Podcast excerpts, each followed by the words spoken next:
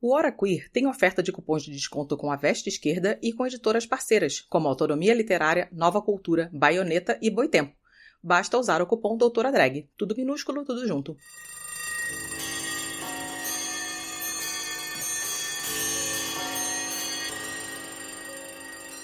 Eu não confio em pesquisas eleitorais. Calma. Gente, olha só. Hoje nós vamos falar sobre pesquisa eleitoral. Eu sei que todo mundo tem um, rancinho, né? um pezinho atrás com as pesquisas eleitorais. Ou as pessoas ficam emocionadas demais ou tristes demais conforme os resultados prévios. Para quem não sabe, eu trabalho com estatística há mais ou menos uns 10 anos é, nos grupos de pesquisa que eu faço parte. E essa área, que é a estatística, ela tem os pressupostos teóricos para essas pesquisas eleitorais.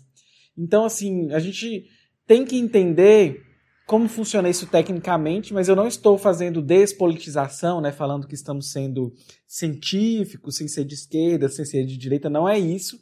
É, e a gente precisa pensar, por exemplo, nas eleições de 2018, nós tivemos algumas surpresas, como, por exemplo, o caso de Minas Gerais e a vitória do Romeu Zema. Inclusive, isso foi uma, uma surpresa extremamente desagradável, tendo em vista que os, os dois anos de governo deste ser aqui em Minas Gerais têm sido um desastre e um descaso, inclusive, para com a classe trabalhadora como um todo. E, inclusive, alguns resultados foram totalmente ilógicos. Assim, a pesquisa eleitoral ela não apontava nada disso. E aí eu vou explicar para vocês é, alguns porquês que isso pode acontecer, só para a gente entender e clarear estas ideias. Mas antes, roda a vinheta que a gente vai conversar sobre isso já já. Destrua o patrimônio público e privado. Ataque templos. Incendeie carros é mó covardia, dizendo que é opinião quando é homofobia. E tente levar o caos. O Brasil tá no fundo do poço.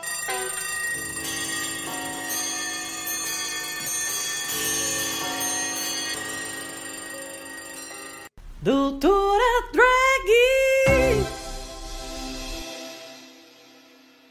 Antes de começar o assunto, aproveite, se inscreva no nosso canal, curta esse vídeo, compartilhe com seus e suas camaradas, me siga em todas as redes que é Dimitra Vulcana, ouça nosso podcast Hora Queer e apoie nosso projeto em apoia.se barra Hora Queer. É com esse dinheiro, gente, que a gente paga a edição de vídeo, áudio, produção e intérpretes que estão em algum lugar enfim, tudo que engloba os dois projetos Hora Queer e o canal Doutora Drag. O que temos que ter em mente é que estamos em tempos em que as pessoas estão descrentes da política. Nós da esquerda radical temos que politizar esse debate e explicar o problema da nossa democracia liberal. Inclusive, para hoje, eu recomendo vocês assistirem ao vídeo do Chavoso da USP. Ele fez um vídeo bacana com o título Eleição muda alguma coisa? É, e eu vou deixar aqui no card para vocês, acho que vale a pena vocês assistirem. O foco mesmo do vídeo de hoje vai ser nos aspectos técnicos que estão por trás de uma pesquisa eleitoral. E aí a gente amarra no final falando como essa ideologia burguesa também influencia esse processo. Vocês já devem ter percebido isso nos últimos dias, né? Quando Bolos começou a ter mais destaque em São Paulo, é, debates sendo cancelados, enfim, boicotes começando a, a surgirem, e eles vão continuar e continuarão nos próximos dias até as eleições que já estão próximas, inclusive. As pesquisas eleitorais, elas possuem vários aspectos técnicos e a gente vai entender hoje. Ponto 1. Um, as pesquisas eleitorais têm o que a gente chama de corte transversal. O que, que significa isso? É como se fosse uma fotografia da realidade na naquele momento que ela foi executada. Por exemplo, o que temos sobre bolos hoje não significa que será o mesmo amanhã, pois a realidade está mudando constantemente. E nesses novos tempos, com acesso às redes sociais, mídias sociais, os cenários mudam numa velocidade maior ainda. Foi o que aconteceu aqui em Minas Gerais em 2018. Existiam lá as intenções de voto para governador e nada apontava para é, para que Zema fosse para o segundo turno. Então, o que, que mudou? Um dia, foi dois dias, alguma coisa assim, antes das eleições, em um debate ele soltou sem querer que votaria tanto no Amoedo quanto no Bolsonaro.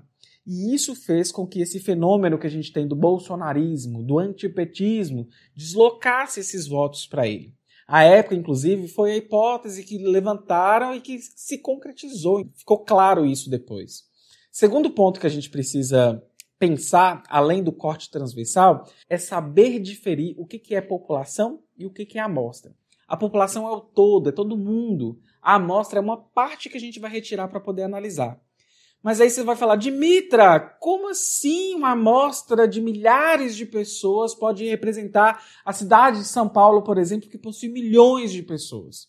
Se acalme, que eu já vou explicar os critérios de seleção da amostra.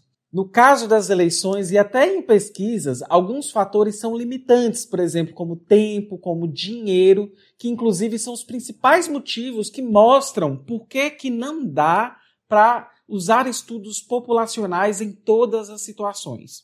Em tempos de eleições, em que se demanda uma celeridade, só é possível trabalhar com a amostra. E é aí que fica a questão. A amostra é uma seleção aleatória de uma parte que visa representar o todo, mas não saberemos a verdade, a verdadeira verdade, a verdadeira intenção de voto. E mesmo se soubéssemos, a intenção de voto da população toda num dado momento, é diferente do próprio resultado lá na urna que a pessoa clicou. Por isso que eu disse lá no início, em que estudos transversais são as fotografias de um momento e que isso pode mudar até no dia da votação, como uma notícia, por exemplo, bombástica que a mídia soltar, isso muda todo o cenário. Então, eu consultei pesquisas é, eleitorais de 2018 Encontrei, por exemplo, uma pesquisa do Vox Populi, que inclusive custou R$ 321.151,40. Sabendo agora que existe, então, é, população e amostra, que dinheiro e que tempo é, limitam, né? Por exemplo, se fosse consultar a população, imagina o valor dessa pesquisa, né? Pensemos agora nos critérios que as empresas como o Ibope também, por exemplo, utilizam para as pesquisas. Então, além desses outros que eu já falei para vocês, a gente precisa pensar em cálculo amostral, ou seja, o que, que vai ser isso? Vai determinar ali o número de pessoas a serem entrevistadas, né? De milhões, vamos selecionar apenas milhares, por exemplo.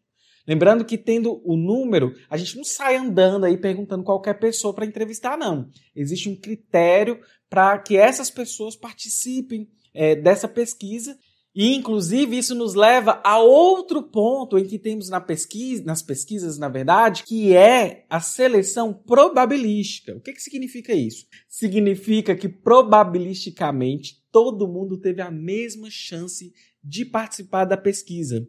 Geralmente, no município, é, são sorteados ali os setores censitários. Eles são agrupamentos de, de bairros por questões econômicas, é um agrupamento que o IBGE faz, e isso, inclusive, cria é, formas da gente padronizar esses setores censitários para serem comparados em quaisquer pesquisas. No meu mestrado, no meu doutorado, por exemplo, esses foram os critérios utilizados para a seleção da amostra. Por exemplo, a gente vai sortear os setores é, censitários. E depois que a gente sorteia os setores censitários, a gente também sorteia as quadras, depois a gente sorteia as ruas, depois a gente sorteia os domicílios. E aí as pessoas nos domicílios são convidadas a responder à pesquisa. Outra coisa que é importante, né? A pesquisa em tempos de pandemia, o ideal mesmo é que ela seja feita por inquérito telefônico. O que é importante para a saúde já é um problema é, metodológico, porque vai dividir quem tem acesso e quem não tem acesso a esse recurso. E isso é, pode não representar a verdadeira realidade dos eleitores. Isso, inclusive, é o que a gente chama de viés no estudo. Todo esse processo que eu elenquei é a probabilidade. E é ela que faz com que todos tenham a mesma chance de participar do estudo. Outro critério utilizado no estudo é quando as pessoas pensam, por exemplo, ah, foi entrevistado pessoas ricas e não entrevistado pessoas pobres. É por isso que o resultado está diferente. E é lógico que se um estudo tiver esse viés, só selecionar esse tipo de pessoa, os resultados serão diferentes. A gente sabe que as questões, por exemplo, de classe, é, de é, questões ligadas né, ao feminismo, à pauta LGBT, ao movimento negro, elas também determinam intrinsecamente como vai ser a escolha né, do voto. Enfim, a gente tem que pensar, mas isso também é pensado metodologicamente. O Ibope, por exemplo, eles ao entrevistarem as pessoas, eles utilizam critérios de seleção. E aí, para regular esse problema que eu citei, eles usam, por exemplo, cotas proporcionais à realidade brasileira quanto ao gênero, quanto à escolaridade, quanto à idade. E aí, é, até mesmo essas questões mais econômicas também são utilizadas na seleção da amostra. E isso faz com que, proporcional e probabilisticamente, todos tenham a mesma chance de participar do estudo. Outro ponto muito comum que eu vejo em pesquisas eleitorais é a pergunta sobre religião. E bem, a gente sabe muito que a religião vai influenciar em todo o processo eleitoral. A gente tem Crivella, Bolsonaro, uma cambada né, que elegeu em nome do conservadorismo, da família, da religião e etc. Então, a gente já imagina como funciona essas questões. Outro ponto que eu acho interessante abordar aqui é que algumas pessoas costumam falar que nunca participaram ou nunca conheceram alguém que respondeu, que participou de uma pesquisa eleitoral. Gente, a chance, a, a probabilidade de você conhecer ou de você ser selecionado é similar à chance de você ganhar na loteria, por exemplo. E eu, por exemplo, já conheci pessoas que ganharam na loteria, mas não necessariamente conheço pessoas que participaram de pesquisa eleitoral. Então, é basicamente por aí que a gente vai. Então, resumindo, a chance é pequena de participar, mas todos têm a mesma chance e é isso que determina a importância do método. Então, veja só, até agora falamos de corte transversal, população e amostra, cálculo amostral, seleção probabilística, critérios de seleção, mas precisamos pontuar também elementos que são importantes na determinação do número da amostra, pois como eu disse, os dados eles tentam representar a verdadeira realidade, mas não necessariamente vai ser perfeito. Então, é importante a gente pensar em pontos como, por exemplo, margem de erro. Imagina o seguinte: você vai fazer lá a pesquisa e já sabemos que não dá para entrevistar a população. Então a gente vai assumir que a pesquisa tem erros e que eles são o quê? Friamente calculados. Imagine, por exemplo, um dado concreto sobre as eleições municipais de São Paulo. Bolos lá, nesse dia que eu estou gravando para vocês, ele estava com 13,4% de intenção de votos e com uma margem de erro de 3 pontos percentuais. O que, que significa isso? Esse critério mostra que toda pesquisa vai ter erros tendo em vista que estamos trabalhando com a amostra e não com a população. Assim, pode ser que o verdadeiro percentual de intenção de voto para o Boulos esteja variando entre 10,4% e 16,4%. E a gente nunca vai saber, pois não estamos trabalhando com os dados populacionais. Outra informação que complementa isso que eu falei é o que chamamos de intervalo de confiança. O que, que significa isso também? Geralmente, esse valor é escolhido pelo pesquisador e convencionalmente se usa 95%. E bem, como interpretar esse, esse critério metodológico? Eu vou dar um exemplo que fica mais fácil assim para todo mundo entender. É, pensa, pensemos aqui comigo. Se você fizer a mesma pesquisa com os mesmos critérios 100 vezes, provavelmente 95 dela vocês terão resultados dentro do valor que eu citei de uma margem de erro. Vamos pegar o, a margem de erro da pesquisa do Bolos. E cinco vezes os resultados serão diferentes. Esse é um critério, inclusive, utilizado para dar credibilidade para os resultados encontrados em pesquisas amostrais nas eleições. Ok, então você entendeu todos os critérios que eu falei, mas ainda você vai me questionar, mas Dimitra, por que, que alguns resultados vão totalmente na contramão do que foi divulgado? Que é igual, por exemplo, o caso lá do Romeu Zema. Para isso, a gente tem que pensar no que a gente entende por vieses de pesquisa. O que, que, são os vieses de pesquisas? Vamos lá. Os dados dos eleitores podem estar desatualizados, isso é muito comum, gente. Questionários mal elaborados é um problema, ou pior ainda, o entrevistador não tem um preparo suficiente para abordar a pessoa e fazer a pesquisa como deveria fazer. Geralmente, pesquisas do Ibope relatam que os entrevistadores foram devidamente treinados, porém faltou um critério que pode gerar um viés na pesquisa. Além do treinamento, precisamos da calibração. E geralmente a calibração é um critério que nunca vi nos documentos dessas pesquisas. Pode ser até que façam, mas ainda eu não achei. Isso quer dizer que pode existir, ok? Isso é o que a gente faz na calibração. A gente testa se os entrevistadores chegam ao mesmo resultado entrevistando o mesmo grupo de pessoas. Então imagina aqui, né? Imaginem comigo. A gente tem cinco pessoas que vão passar a entrevista para as mesmas 20 pessoas. E o que, que a gente espera? Que os cinco entrevistadores obtenham os mesmos resultados e caso eles sejam diferentes, algo está errado na forma de abordar, de perguntar, e isso inclusive é um viés e acontece muito nas pesquisas eleitorais. A forma como o entrevistador pergunta pode mudar o resultado, e aí na calibração a gente identifica isso e exclui esse entrevistador do, da pesquisa ou do estudo. Enfim, gente, tudo isso que eu disse vale bem para as pesquisas aqui no Brasil.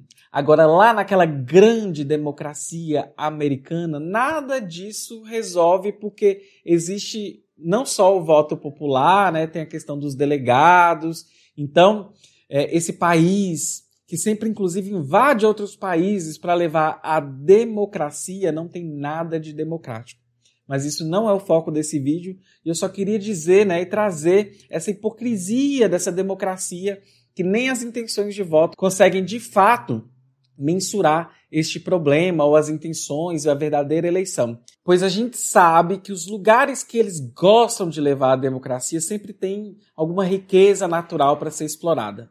Enfim, a hipocrisia e não lá não tem, não tem de fato as intenções de voto podem de fato dar tudo errado porque, pelas questões dos próprios delegados. Se você chegou até o fim aqui comigo, viu esse tanto de número, conseguiu entender ou não conseguiu entender e ficou igual uma Nazaré calculando o que eu disse, então faz assim, tem dúvida? Coloca aqui e a gente vai tentar resolver e te ajudar. É isso, um beijo e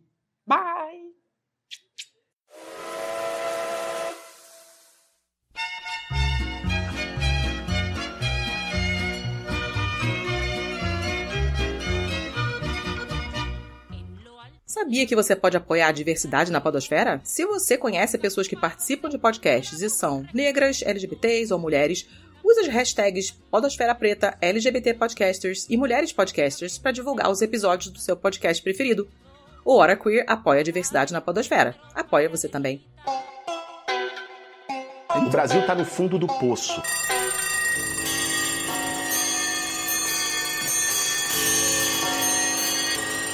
O programa acabou, mas não sai daí. Você pode agora compartilhar o nosso programa. Olha só que legal. Marque arroba HoraQueer, tanto no Instagram quanto no Twitter. Você pode trocar ideia com a galera do HQ lá no Telegram. O nosso grupo é o t.me barra. Você pode estrelar a gente no iTunes, pode assinar o nosso feed e até mesmo contar para o coleguinha que nós estamos tanto no Spotify quanto no Deezer e em todos os outros agregadores. Não é só close, é lutar.